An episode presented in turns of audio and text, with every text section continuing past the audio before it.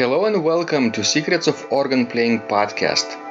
We are your hosts, Vidas Pinkevičius.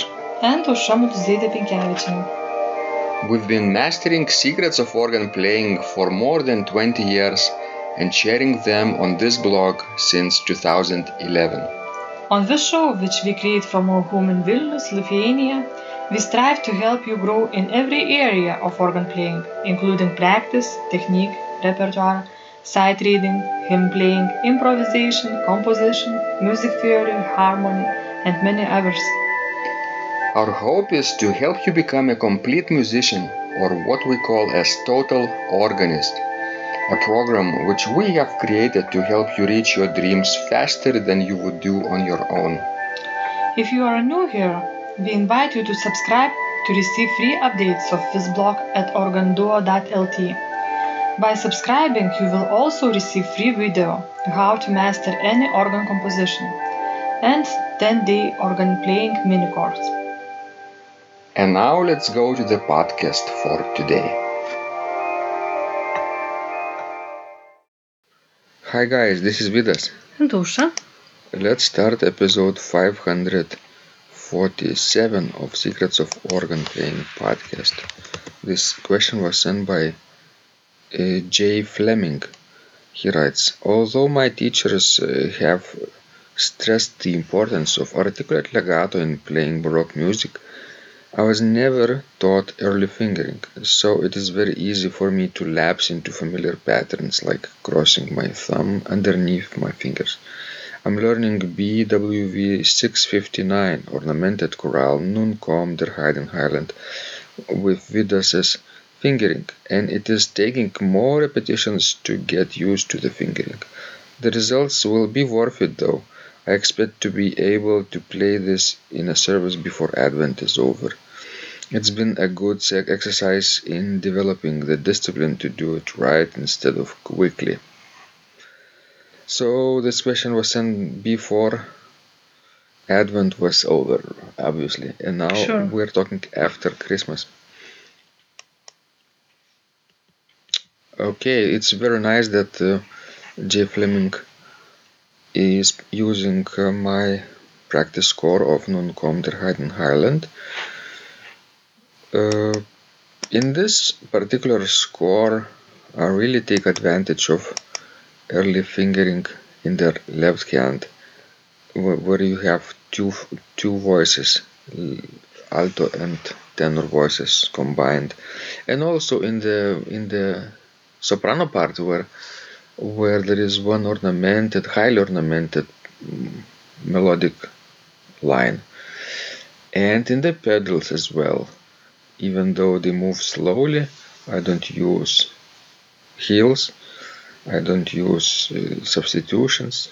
In the hands also, no substitutions, and no thumb glissandos, things like that.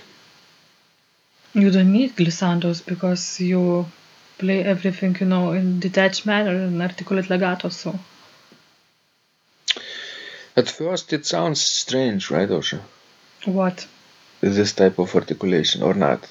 When you first started, what was your experience with articulate legato? Actually, it was like, you know, discovering America for me because earlier nothing sounded well while playing Baroque music, you know, in sort of half articulate way or, you know, in legato way. Because the instrument itself wouldn't speak if you would play legato. hmm hmm For me, I couldn't uh, discover this articulation for a long time, even though my my first teacher sort of taught me this, but it was very complex explanation. I couldn't get the the basics right. And plus, of course, I was very young, and, and you had to understand. I don't think your first teacher understood, you know, the manner of articulation very well too.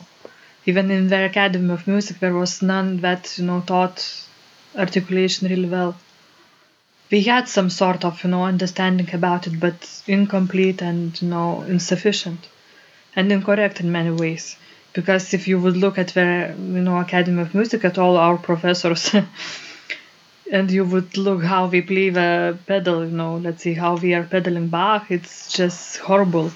Remember when we went to Eastern Michigan University and you know our professor Pamela Ruiter Feenstra saw, you know, our score that we brought from Lithuania and it was you know with the fingering and pedaling by your professor Leopoldas Digrys, she just told you know to Throw throw that score away right away and Or you know never never come back to it.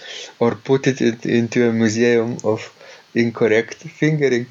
Yes. So basically so I guess the right you know understanding of why this articulate legato and this early fingering and pedaling is needed came to me when you know, I tried basically historical instruments and especially the pedal clavichord. hmm Yeah, instruments themselves can teach you a lot, probably more than any teacher can. Although I understood the basic uh, articulate legato principle easier, I think, uh, when I started studying uh, from Ritchie Stauffer method book because he gives this exercise well to play with one finger as legato as possible but uh, since you're playing just with one finger it's not really legato and then uh, repeating the same articulation with all the fingers sort of imitating and then it clicked for me all the voices have to play this way even though you're using all the fingers but if you wa- if you are not sure play with one finger only at first Mm, But developing this technique, of course, it takes time and patience, of course, too. I think every time, you know, when you practice organ, you need really patience and really need to listen to what you are doing very carefully. Because no, it's it's basically an art, you know, to be able to to play, you know, baroque, romantic, and modern music. Especially if you have to do that all in one recital.